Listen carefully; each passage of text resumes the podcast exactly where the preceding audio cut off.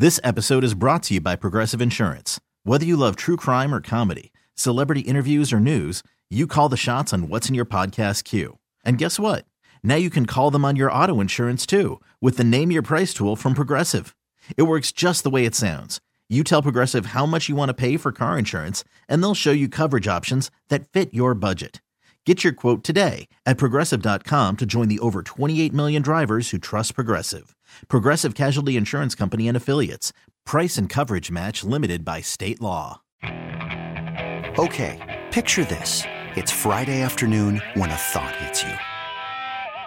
I can waste another weekend doing the same old whatever, or I can conquer it. I can hop into my all new Hyundai Santa Fe and hit the road. Any road. The steeper, the better. Because my all new Santa Fe is available with HTRAC, all wheel drive, so I can hit the trail without a worry in the world.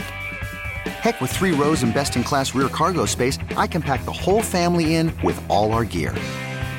We've got available dual wireless charging for our phones, so we'll never lose touch with civilization, and we won't lose touch with the primordial power of Mother Earth. So, which is it? Waste the weekend or do something a little more epic? And conquer it in the all new Hyundai Santa Fe. Visit HyundaiUSA.com or call 562 for more details. Hyundai, there's joy in every journey. Payne and Pendergast with you. We just got done talking to Texans GM Nick Caserio. If you missed it, the entire interview, we went about 35 minutes with him or so. We'll be up on the podcast. You can get the Audacy Rewind feature if you want to do it that way. Um, Seth asked him the question about the rumors that for the second straight year, rumors of Nick Caserio possibly wanting to go back to New England. I can't imagine an, a more emphatic denial and really just taking aim at the people that started the rumors than we got from Nick Caserio this morning. Here is Nick's response to that question. This time of year, there's a lot of things that are said, and anybody that makes a jackass statement that they either know me or trust me, you can rely on this information, honestly, is totally off base. So I would say I am grateful for the opportunity that I have here. Um, respectfully, I know there's a lot of reporters out there that think they have information, but this this becomes silly season. It happens every year whether it's during the January February cycle when you have coaching changes, whether it's around the draft. Um, those that really know me um, know how I operate and what I'm about.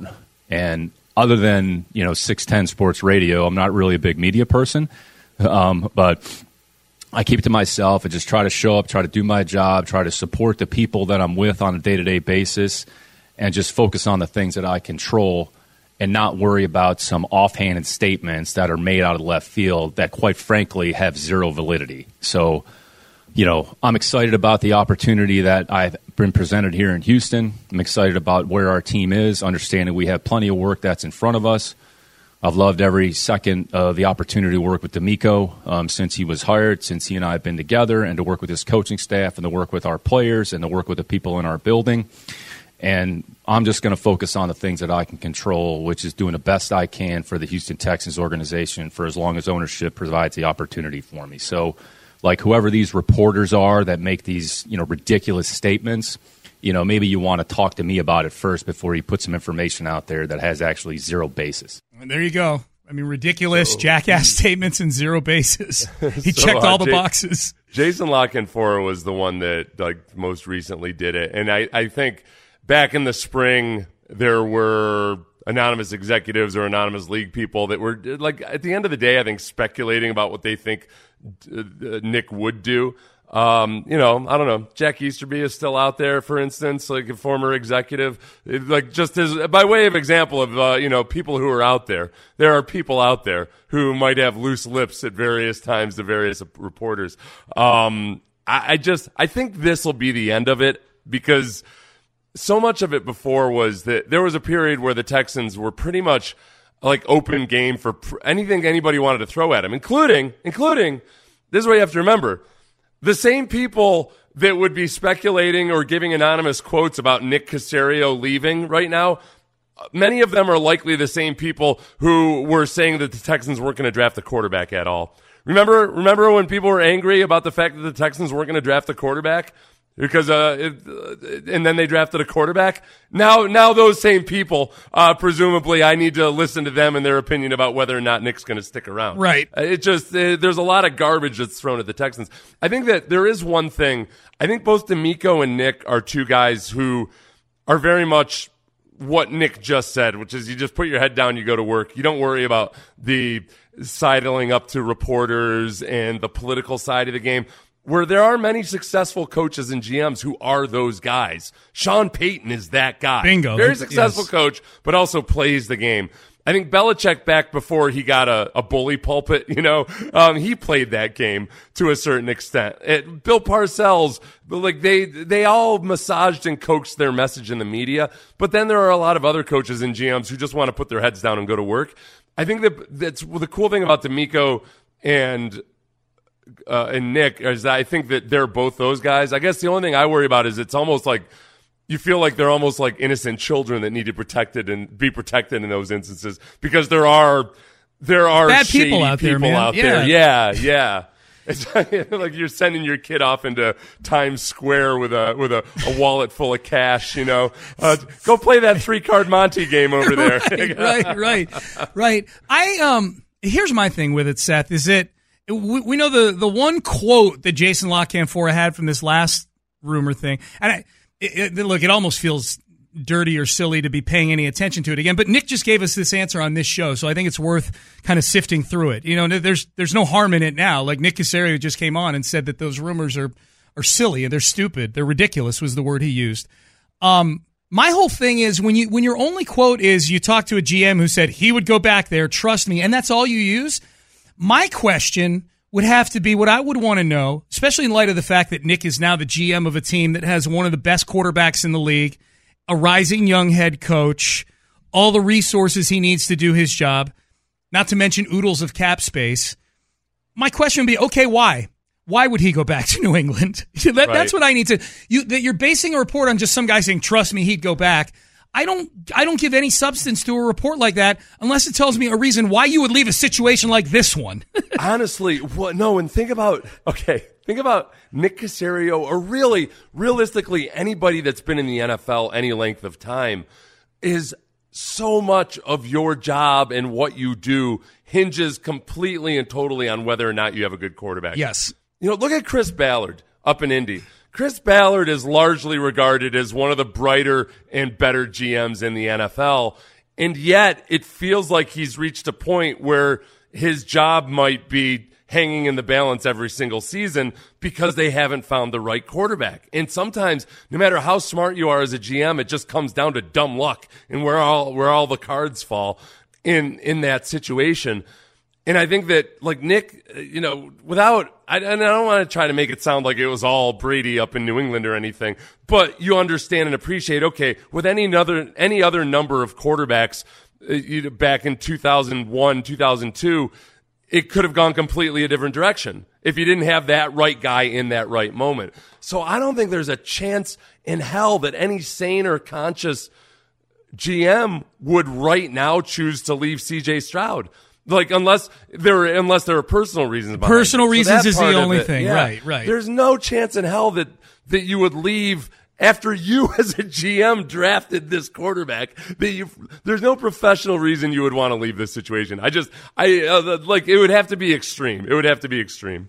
Yeah, I mean you, uh, you've created, you know, as a GM and Nick and and as Nick would point out, in collaboration with many other people, have created, I think, a foundation when you take into account quarterback, young players, head coach, staff, the whole thing. Potential assets for the future because this quarterback still has two years left before you're even entertaining extension conversations about him. I'm anxious to see the articles that start to come out once the season is over, Seth, that talks about the 32 teams and ranks them in terms of how positioned they are moving forward. Not, not power ranking how good they were in 2023 or how good they're going to be in 2024, but how good they're going to be in 2027. That kind of Well- thing. Cause this, this, I think you can make an, arg- an argument this organization is best positioned to be kind of like the Astros when they were on the cover of Sports Illustrated in 2014, saying we're going to be 2017 World Series champs. I think similarly in 2024, you could do a Sports Illustrated cover with CJ Stroud on it, saying the same thing about 2026 or 2027. This episode is brought to you by Progressive Insurance. Whether you love true crime or comedy, celebrity interviews or news, you call the shots on what's in your podcast queue. And guess what? Now you can call them on your auto insurance too with the Name Your Price tool from Progressive. It works just the way it sounds. You tell Progressive how much you want to pay for car insurance, and they'll show you coverage options that fit your budget. Get your quote today at progressive.com to join the over 28 million drivers who trust Progressive.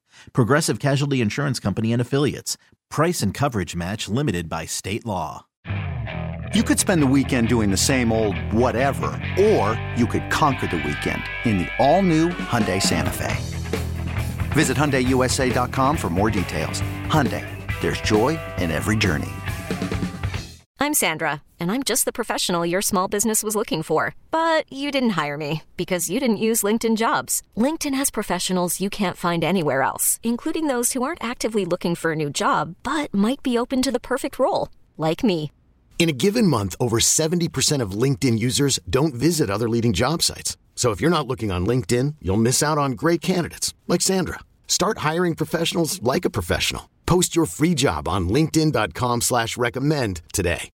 They have um, the cap space is extreme. They have a whole bunch of cap space when you look at 2025 and beyond. And you know that'll change as you re as you as you re-sign guys and everything. But I think you're it's not going to be uncomfortable for them after they sign CJ Stroud's contract uh, initially, as long as everything goes well over the next three years. The other part that I that I asked him, then I, I didn't want to get like I, I knew he wouldn't tell me, you know, where they had the power ranking of Bryce Young versus C.J. Stroud. But the one thing I get a little bit annoyed about with the reporting right now is where people kind of casually assume that the Texans would have drafted Bryce Young number one overall if they'd had the number one overall pick. They act like Indy did them this huge favor or Lovie Smith did them this huge favor. Just to remind everybody of the timeline, the the trade Carolina traded up on March 10th. The pro day, CJ Stroud's pro day wasn't until March 22nd. So, like, there's no part of me that thinks that the Texans or the Panthers on March 10th knew exactly who they were going to take at quarterback number one overall. If so, then why even bother going to the pro days? Uh, why, why would Carolina send 29 people or however many it was to those pro days? Well- like the, the evaluation process is still very much ongoing at that point. Because we know one of the discussions was the Texans moving up from two to one Yeah. and Carolina moving up from nine to two. Carolina was content to move up to two. Remember, the Texans pulled out of Yeah. that scenario at the last second. So the, Carolina was content to move up to two. So it that, I mean. They so they they definitely didn't know who they were taking at that point because they didn't know who right, you could right, take it yeah. to. You know what I mean? That was yeah. They were okay with taking. They were two. okay with just- being at two. They They, wanted to have a chance at a crack at whoever it would. be. Whoever was Yeah. left over, yeah, yeah, they would have been fine with either of the two guys. Um, so good stuff from uh, from Nick Caserio earlier today. Uh, you can get that interview on a, on the podcast or on the rewind feature uh, on the um, on the Audacy app. Um, One uh, the, regarding the national championship game last night. I told you I was uh, I was upset because Nick Caserio was at the national championship game. Yeah. scouting people or just trying to get to his car or whatever it might be.